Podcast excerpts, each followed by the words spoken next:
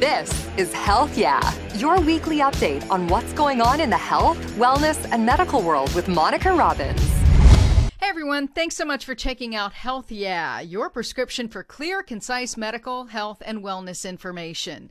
Please subscribe wherever you get your podcast so you can get a weekly dose of some timely health topics.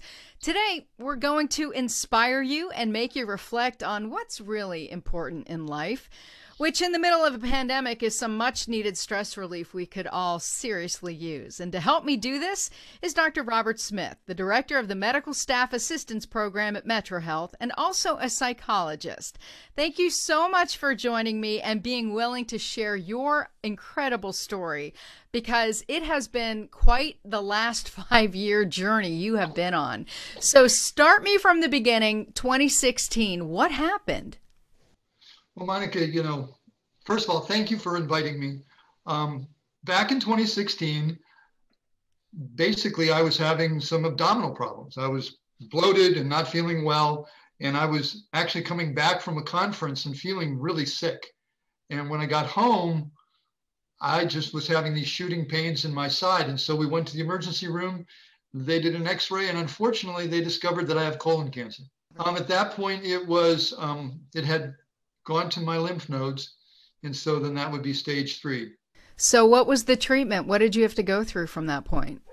So, at that point, you know, um, the doctors were wonderful. They referred me to an oncologist. I went to Metro. We did the workup, um, we did the surgery, and then we did the chemotherapy. So, you hear that word cancer, and and I, you know, I can tell you, I was on the other end of that where I heard the word the words brain tumor and your world just stops. How did you kind of get your grip and get out of that first phase when you were first diagnosed? What did you do?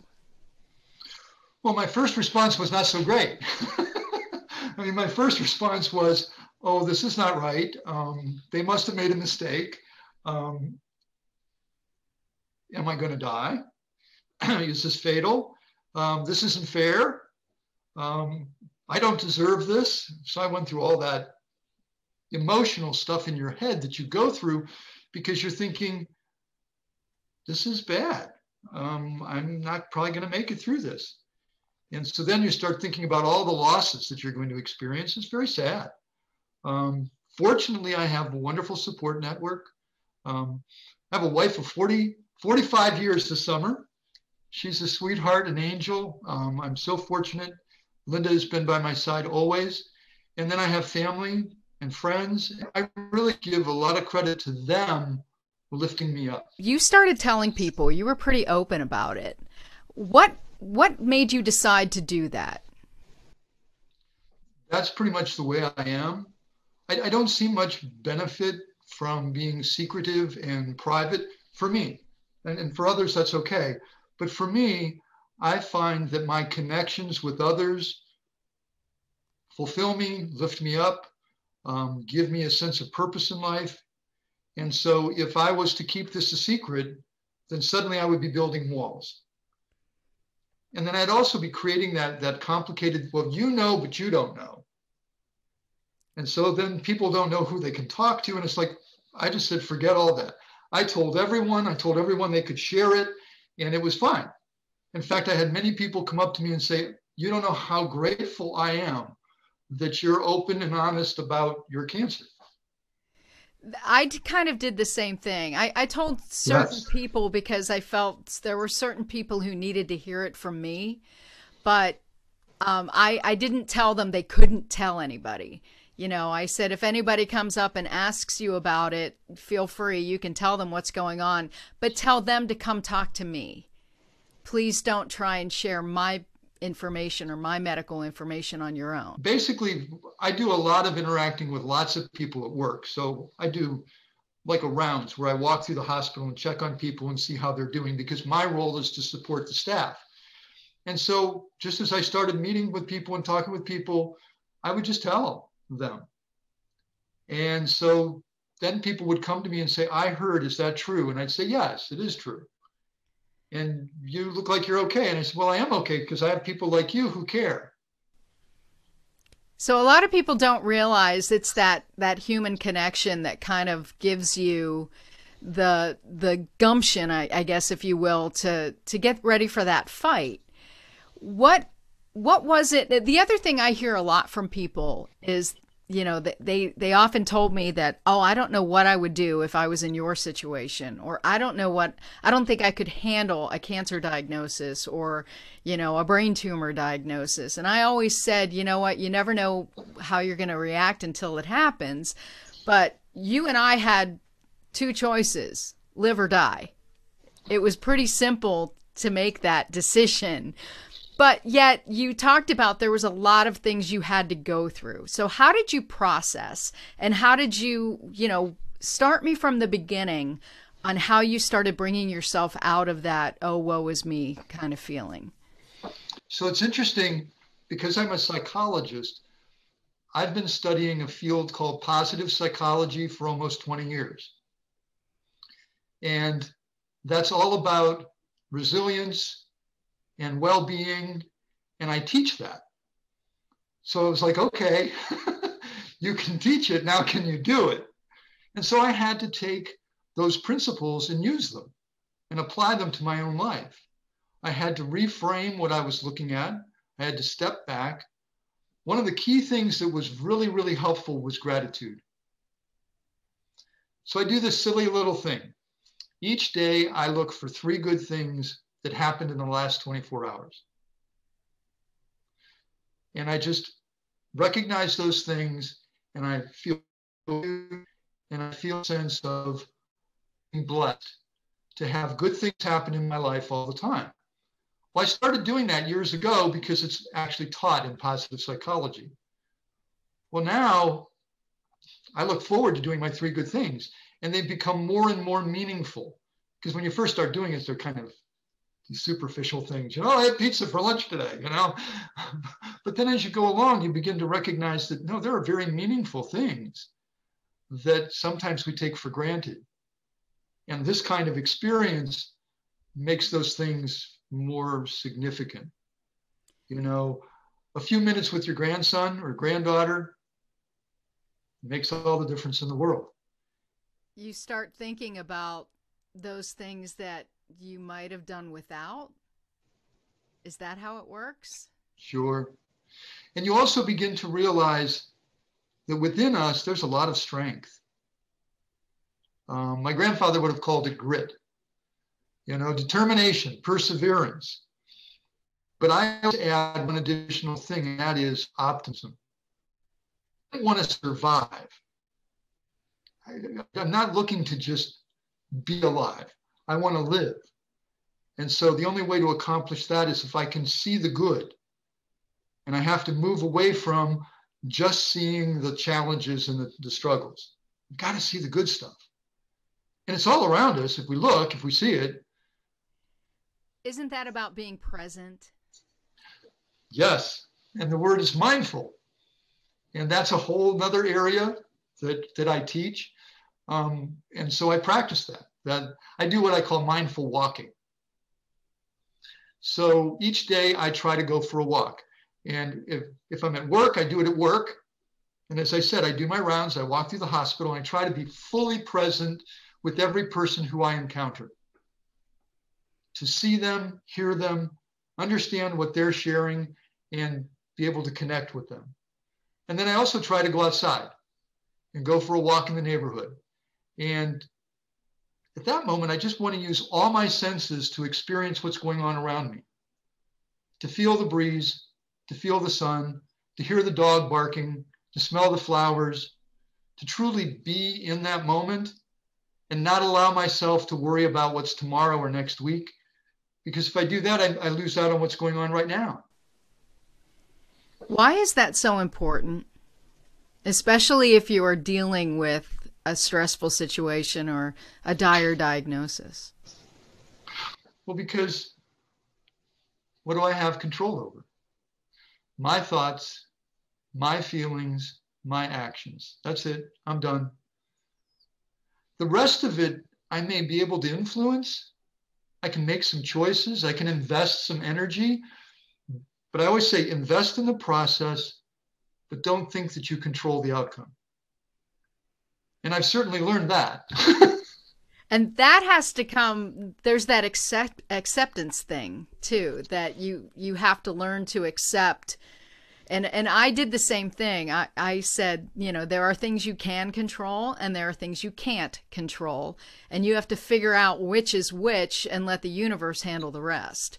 And it's not right. it's not an easy thing to do for people who are, you know, forgive me, but I'm a control freak. So it's not an easy thing to do, but I had to learn. I'm still uh, I'm still learning. And but how do you teach that how do you how do you help people understand that you know in my opinion what i've learned is worry is an utterly useless emotion because you have no control Sure. I always say worry is what you do when you have nothing constructive to do. that's a great point yeah If you I- want to learn powerlessness, anybody who has children, picture a two to three year old. How much control do you have? Let me help you put your shoes on. No, I can do it myself. We don't have control. It's an illusion. We don't control the weather. We don't control our friends. We don't control what's going to happen at work. We don't control what's going to happen tomorrow. I always tell the story. So this is several years back before the cancer. I was coming home from work and I'm driving and it's in the winter and it's a little blustery and cold, but the roads are pretty good. And I'm just coming up to my neighborhood and I'm getting ready to pull in and I'm excited because my wife had made chili and cornbread and she makes great chili and cornbread. And as I'm sitting with my, my in my vehicle with my turning signal on, I'm waiting to turn in, and all of a sudden, bam, a truck behind me had been distracted and didn't see me and shoved me down the road. Now, that wasn't part of the plan. It was cornbread and chili. But that's life.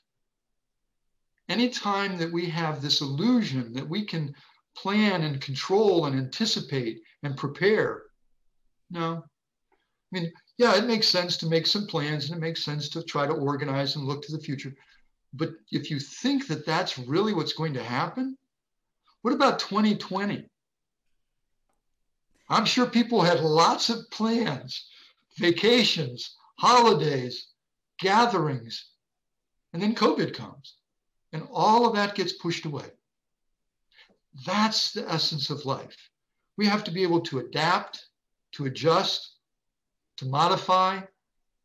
And if we do that, that's how we, we survive. That's how we thrive because it's constantly changing. how do you teach someone to be to be somebody who can adapt is it I teach different skills. I teach the three good things so that people can learn that. I teach mindfulness. I teach, I don't know if you've ever heard of the, the little phrase PERMA. no So that's part of positive psychology. And so what we do is we teach what are the components of well being. So the first one is positive emotion, happiness, joy, you know, all those good feelings. And we want to be aware of those and savor them when they occur. That's cool. Then there's, so it's P E R M A, positive emotion, then engagement.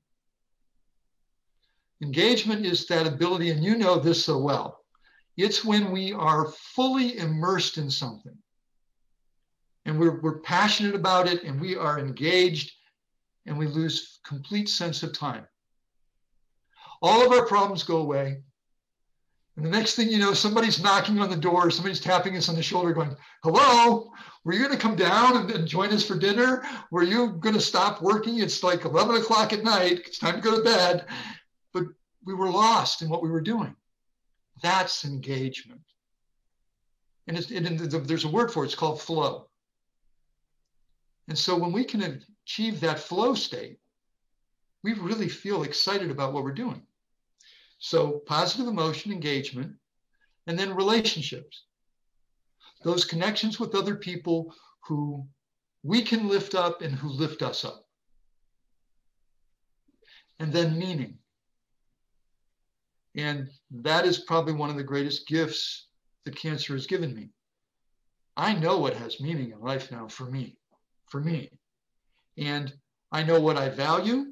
I know what has um, real urgency for me to spend time and to do. And I don't ever want to lose sight of that. I want to live my life consistent with my values and my principles.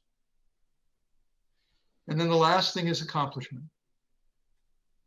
I want to feel that I made a difference, that I touched people's lives, and that I contributed something of value.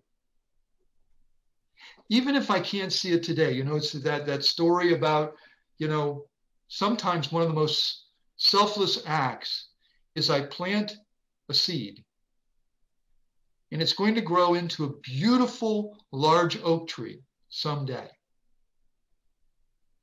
I'll never get to sit under that tree and, and enjoy it, but others will. And knowing that you can make that kind of impact, for me, that has all makes all the difference in the world. So that's what I try to teach, PERMA. I try to get people to begin looking at their life and looking at how they live.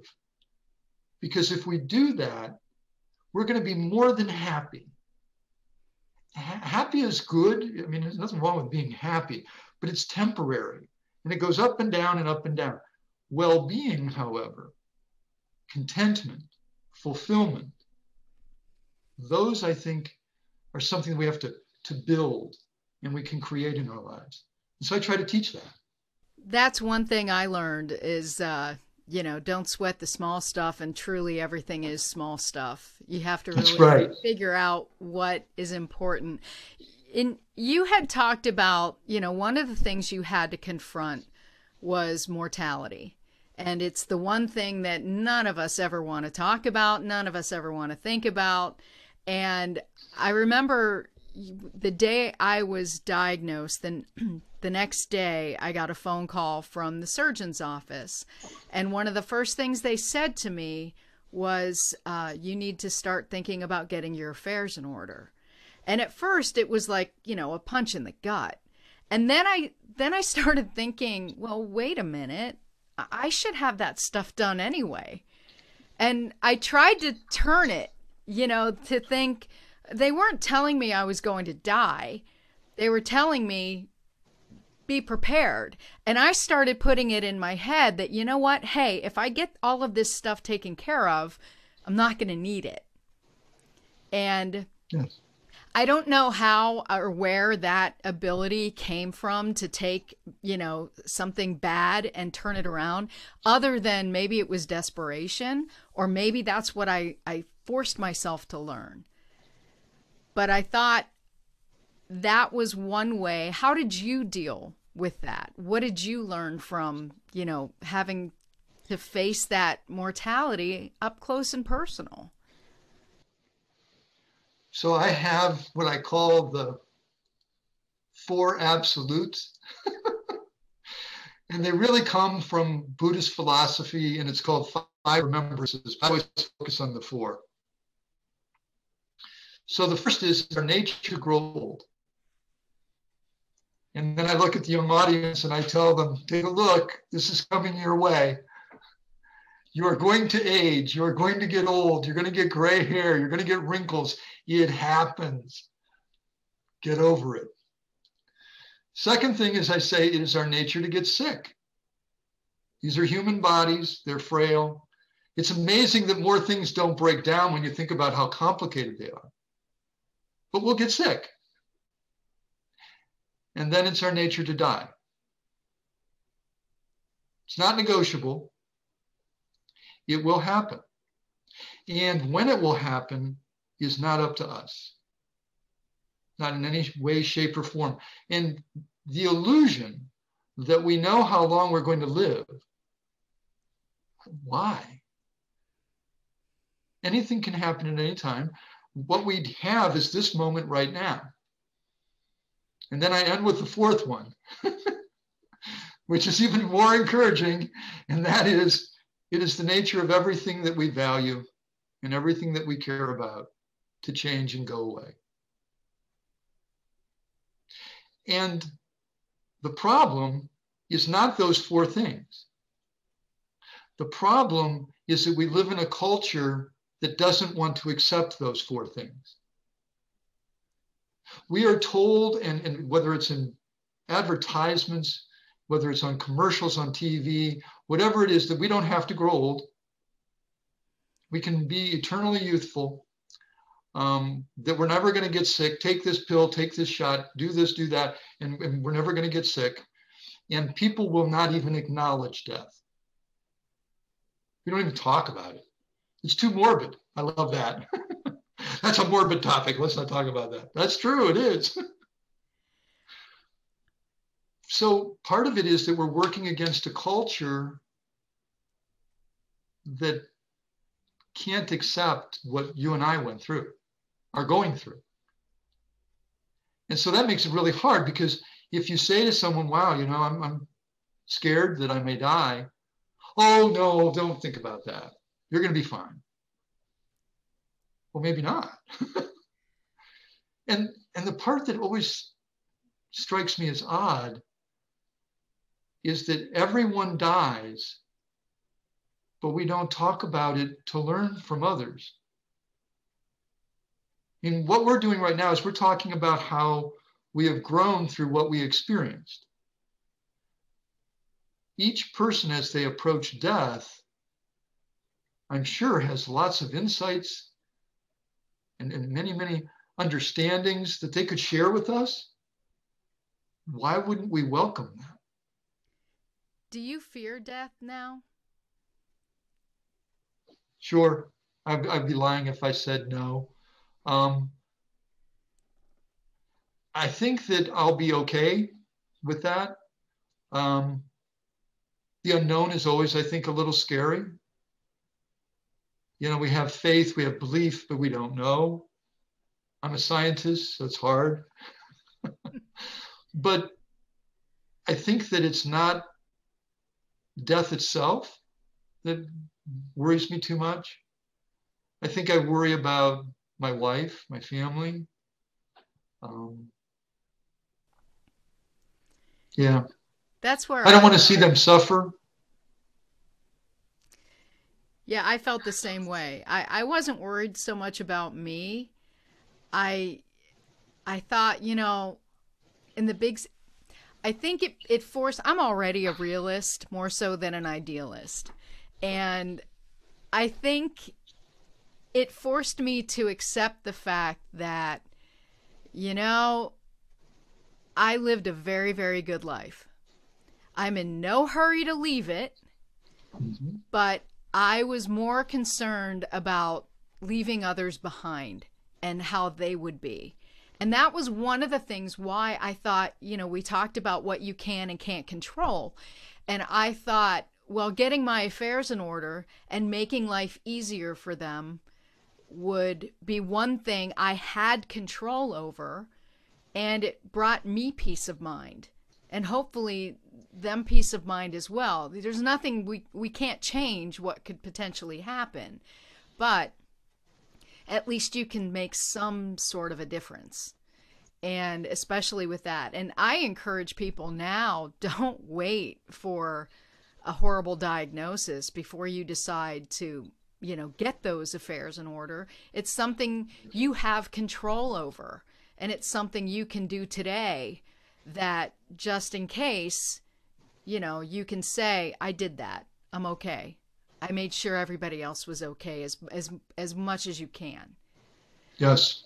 The other thing I I learned and I, I saw from from your article, I I attitude is as important as medicine, in my opinion. And I was fortunate to learn so much from so many people I've interviewed over the years who went through things that were in my opinion, far worse than what I was dealing with. And the way they handled it with grace and the dignity. And I thought, you know what? That's that's how I'm going to handle this too. I literally had the why me cry for about 30 seconds and then I heard this voice that I'm pretty sure was my dad saying, "Girl, get off the ground and get your act together." And I and I turned it into warrior mode. And I thought, "You know what? I got a really really hard MMA fight coming up. Like I'm going to fight Stipe and uh, he's going to kick my butt, but I'm going to fight as hard as I can." And I didn't have time for tears. And that was one thing that kind of got me when I told people they you know some of them cried. And then I found myself trying to take care of them. And you know, so I tell people now if somebody gives you a dire diagnosis, you can cry, just don't do it in front of them. Go somewhere else. I, you know, how do you handle that? Because I'm sure people got emotional with you when you told them what your situation was as well. How do you handle that? It helps that I'm a psychologist. So I'm very comfortable with other people's emotions. One of the things, though, that I've, I've really worked on is letting other people support me because I'm pretty self sufficient, pretty independent. Um, but this helps me. I think about how good I feel when I do something for someone else. If I give them a gift or I surprise them with a visit or I just do something nice for them, to see that smile on their face and that gratitude and how I surprise them, I feel great. And I realize that when I become real stoic and independent, I deprive them of that wonderful feeling of supporting me. And so I have to let myself be vulnerable. I have to let myself be open and let them give to me. That was the hardest thing I had to learn. And because I'm the one usually taking care of everybody else. And I, and I told people I, I had no idea, and you probably understand this as someone who who was in the same situation as as I was, where you know I I never really understood the power of healing thoughts and prayer, and I truly believe, you know, for all those people who just took an instant to think of me, it's why I'm still here. That's what I believe because I never in a million years would have experienced that much overwhelming emotion from people who you you don't know how much people care about you until you go through something like this. And somebody made a really really uh, prophetic comment to me where they said, "How lucky are you that you're able to hear from people about what you mean to them before you're dead." That's exactly and, right. And I thought, the gift of that and how we should be sharing that with each other more often than we do. We shouldn't have to wait for a dire diagnosis to tell somebody what they mean to them. So I have an exercise that I do. Um, I ask everyone in the room to identify one person who has made a meaningful difference in their life. And then I say, I'm going to give you the next five minutes, and I want you to write a letter to that person telling them how important they are to you and how they've touched your life. And then when they're done, I ask them during the coming days to contact that person and read the letter to them. This gratitude letter has an unbelievable positive impact on the person who receives it. But more importantly, it has an unbelievable positive impact on the person who reads the letter. In fact, we have research that shows that if you do this exercise, you can feel that increase in happiness or mood up to 30 days later from writing one letter. Now, the most meaningful thing to me was that I've done this training several times. And just this last year, I had a person in my class who said, I heard you tell me to do this a couple years ago. And he said, When you told me this, the whole group, you said, Don't wait, do it now. You wrote the letter, go read it to that person. And he said, You know what? I did. I went and I read it to my grandfather. And the following week, he died. And he said, That was the most wonderful thing that I had done. And I'm so grateful that I did it because I could have missed the opportunity to tell him how much I loved him. And I think, again, this makes it all very clear. Our time today is what we have. Make sure you use it in a meaningful way. Don't delay, don't wait. That is so, uh, you know what? That's everyone's homework assignment after they stop listening to this podcast is go write that letter to someone and then then call them up or go visit them and read it to them. Um, yeah, I you're right. That is that is so. I have a box under this desk that my microphone is sitting on of um, hundreds of cards that people had sent me, and it has been my intention to those who put return addresses to send them a thank you note because I don't think people actually realize from total strangers what what they meant to me you know and and how they helped me get through you know, some of the darkest days of my life. And I, I'm hoping that people, when they listen to this, they understand that just because you're told something horrible, um, and you and I, you're still going through it because 2016 wasn't your first diagnosis. What happened after that? So in 2016, we were excited because um, we thought we got all the cancer. It looked pretty good. And then a very strange thing happened in 2019. Um, we had only taken out a part of my colon, and I got a second cancer. It was not a recurrence of the first cancer, it was a new colon cancer. So I had colon cancer again. bummer. And so then this time we decided we'd take the whole colon out. And that went very well. And again, very optimistic because we got it all. It's gone. And I can't get colon cancer because I don't have a colon.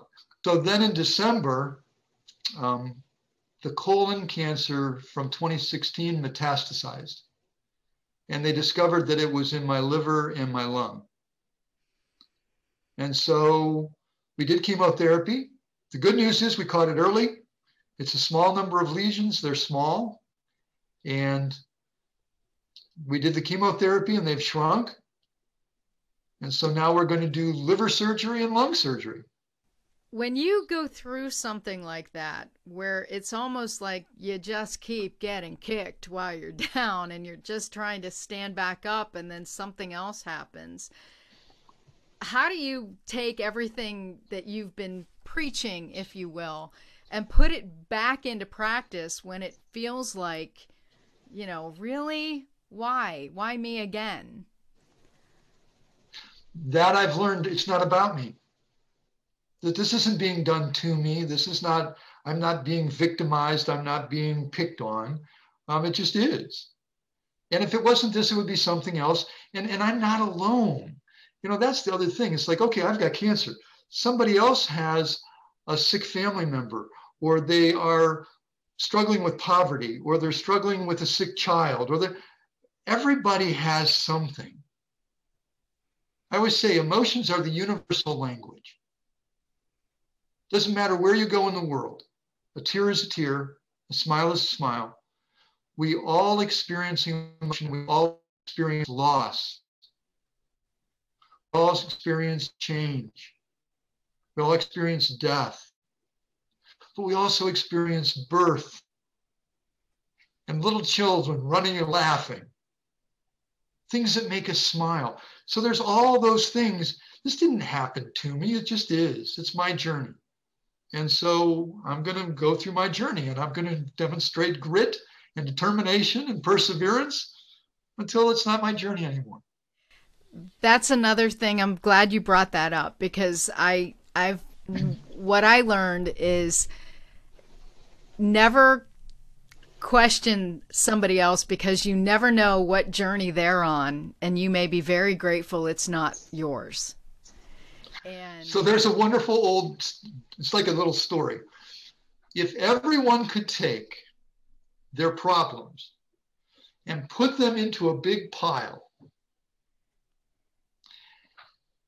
and then suddenly you step away, you come back and you see all the problems and you could pick which ones you want, you would probably take yours back because people are struggling with a lot of different things. And I have great compassion for all of them. And this past year has been just horrific. Yeah. Um, I've I've been watching our staff at the hospital. I've been watching our patients. They're all challenged. They're all exhausted. Um, we, we actually talk about emotional exhaustion now. And everyone wants the pandemic to end. Everyone wants to go back to normal, but not yet. And so you have all those challenges in life, and then you have the pandemic on top of it, and then you have social distancing, and you have masks. Just all of that together has really, really paid um, a, a terrible toll the National Institute of Mental Health has demonstrated that we're at sort of record levels of depression, anxiety, drug abuse, alcohol abuse, suicide, domestic violence. And we have so many issues right now, um, and we need to support each other. We need to help each other get past this. Um, I always tell everybody, I wish we hadn't called it social distancing I wish we had called it physical distancing because socially we need to be connected as much as possible.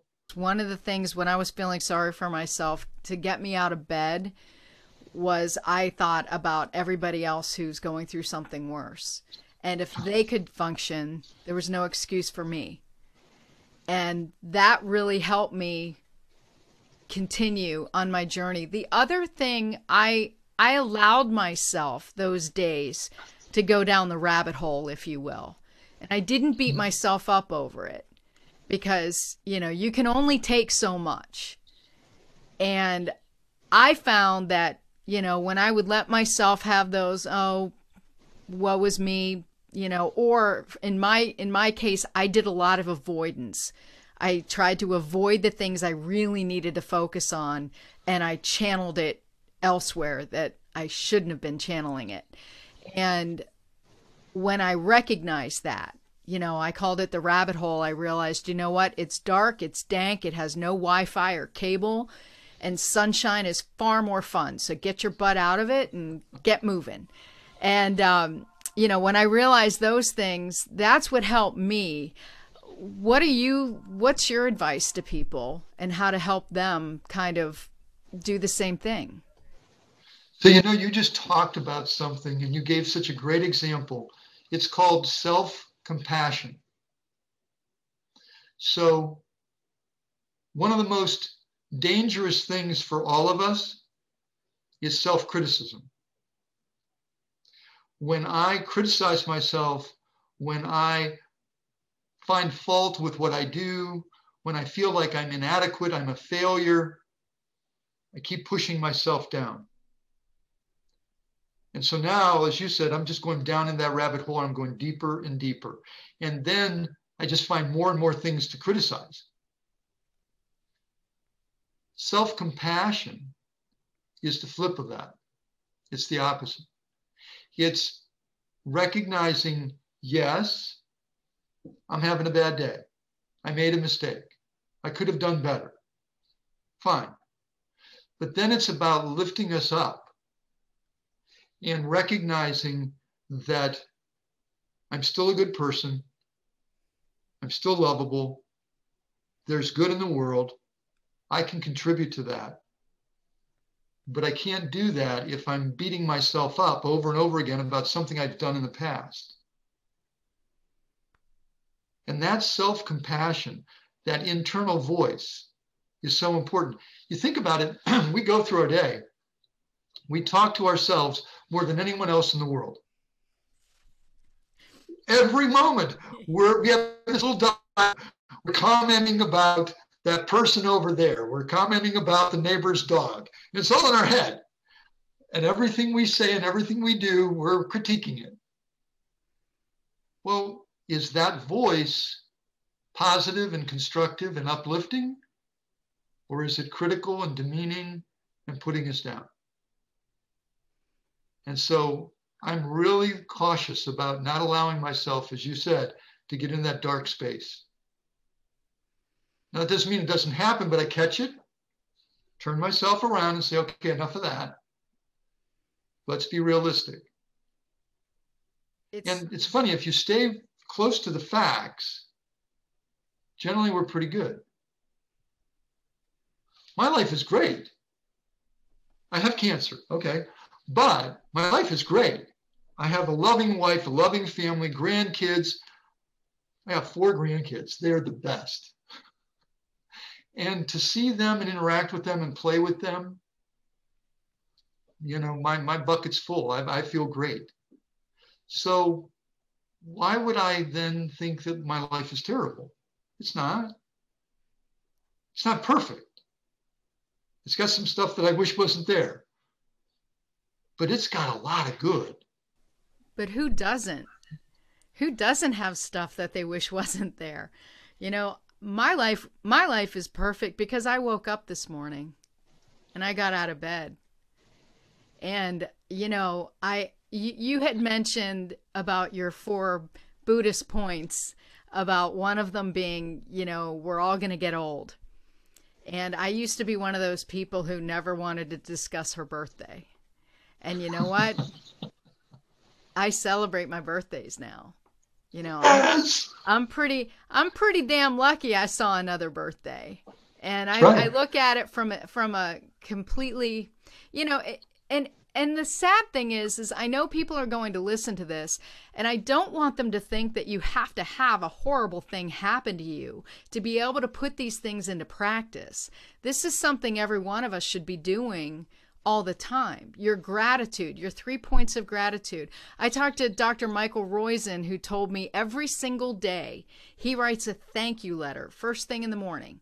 He writes a thank you note to three different people every single day and that's how he starts his day. And that's exactly what you were saying. It's it's like every day if you could write it doesn't have to be you know an epic encyclopedia of of what somebody did or how wonderful they are in your life but just a few things just the fact that you're thinking of them matters. That's right. That's right. We can touch people in such a simple way there are 8,000 employees at Metro. I walk through and I smile and say good morning. And I wish I could tell you I knew all their names. I don't. But what I find is that people will say, you know, you're that doctor that always walks through and smiles and says good morning. And that, that is so wonderful. I really appreciate that you do that. And I thought, so all I did was smile and say good morning we think sometimes we have to do so much, and it can be just a very simple act. Putting your hand on someone's shoulder, smiling at them, asking them, "So how you doing? How's your mom? I heard your mom was sick. You doing okay?" It's the simplest stuff. We made it hard. Yeah, it's not brain surgery. Trust me. No, no. I can I can say that for a fact. It's not. We don't have to make it that hard one of the things that you know if you had the lasting impact the lasting advice that you want people to take with them what what would it be?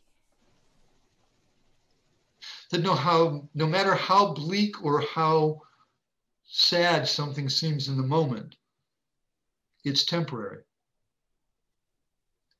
Um, that's part of what i teach is that nothing lasts forever. Everything's temporary. So even the bad feeling even that pain, that suffering is temporary. And that if you can just lift your head up and look around you be present. There's something wonderful and beautiful surrounding you. You just have to see it. It's there. It may be a sunrise or a sunset. It may be a family member, a friend. It may be your favorite food. I don't know. But it's there. And if you can just be in that moment and enjoy that, savor that, you don't have to relive the past and you don't have to prepare for the future. Just be right here. You know, what got me through was there was nothing I could do about yesterday. I have no idea what tomorrow is bringing, but I can focus on the next five minutes. That's right. And that's how I managed to get through my days. And I have to say, and tell me if you agree with this, but I think my diagnosis and what I went through and what I'm still going through prepared me for this pandemic in such a twisted way because I've you know, while everybody is so consumed and overwhelmed, I'm like, we're going to blink and this is going to be gone. You know, and that's the way I look at it is like it's it's okay. It, there is an end. It's going to end. Everything always does. It's just a matter of yeah, it's to it's to stink while we're dealing with it. But that's what I had to go through. When after my surgery, I woke up, I couldn't see I didn't know how long that was to last. I, I, my vision was all distorted, and um, that was something where you know every morning I had to wake up and wait to see could I was my vision getting any better, and it took a couple of months. And believe me when I tell you, that was the longest two months of my life, but it got better. And I'll never forget the day they told me I could I was cleared to drive and all. I did, yeah, I got in the car and I just drove down the street. And the universe has a really sick sense of humor because as I'm driving down the street, a herd of deer came running out of the street and just stood there in the middle. And I had to like slam on the brakes. And I'm like, really? You know, really? You're going to do this to me? But again, it goes back to what you said life happens. You never know. It's how you react to it. And I was smart enough and had my vision back enough. I slammed on the brakes and waited for him to leave. Well, when, how about that? A whole herd of deer welcomed you. Yeah, yeah, that wasn't the kind of welcome I was hoping hoping for the first time I got back behind the wheel. But you know, at the same time, it didn't it didn't diminish my joy of being able to drive again. And that's the way I looked. I looked at it. I also tried to find humor in every single thing I possibly could. You know, I, I looked for the weirdest things to find funny. And and that's I I'm still doing that because I thought, you know, it's so much better to laugh than cry. It's, you know, it burns more calories. Look at it that way. So well, and it, it brings people to you. True. A smile, a laugh, you know, I, I, talk a lot about if there's one thing I hope for 2021, it's that we grow from the pandemic and learn how important our relationships are, and that we really fully appreciate what love is. Because I think in our culture, sometimes we make it sort of this superficial emotion, and true loving relationships have meaning beyond words. That sense of trust and respect and equality and acceptance, forgiveness, that all come together in this sort of recipe that allows two people to form a sense of intimacy that nothing can really take away. In my opinion, self care is survival it's okay to take care of yourself every once in a while. I use this example. I say, okay, let's say that I'm walking through the hospital and everyone is thirsty. And I've got a pitcher of water. And I go around and I give everyone a cup of water. And they drink the water and their, their thirst is quenched and they feel great. Wonderful. And I'm going around and all these people are thirsty and I'm giving them water and it feels really good. And all of a sudden I notice the pitcher's getting light. And I look inside and it's almost empty. if I don't refill the pitcher, I can't share water with any more people. I'm the pitcher. You're the pitcher. We give caring, concern, compassion, love, understanding, support, nurturing to other people. We pour that out. If we don't replenish that, we'll become depleted and we have nothing to give. So my self care is good for me, and it also enables me to continue to care for others. Dr. Smith, thank you so much for sharing your insight. This has been so incredibly helpful, and I hope people will take what you've said to heart and learn from it and put it into practice as well. Uh, you talked a lot about colon cancer. You talked a lot about everything that you've been going through. If uh, I don't want people just Googling anything, there's no way in health they want to go around and just check anything. So, what are some websites you would recommend if people want more information for anything you discussed?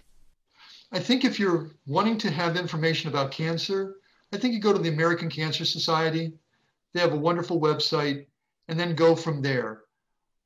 I'm not real big on getting lots of information online.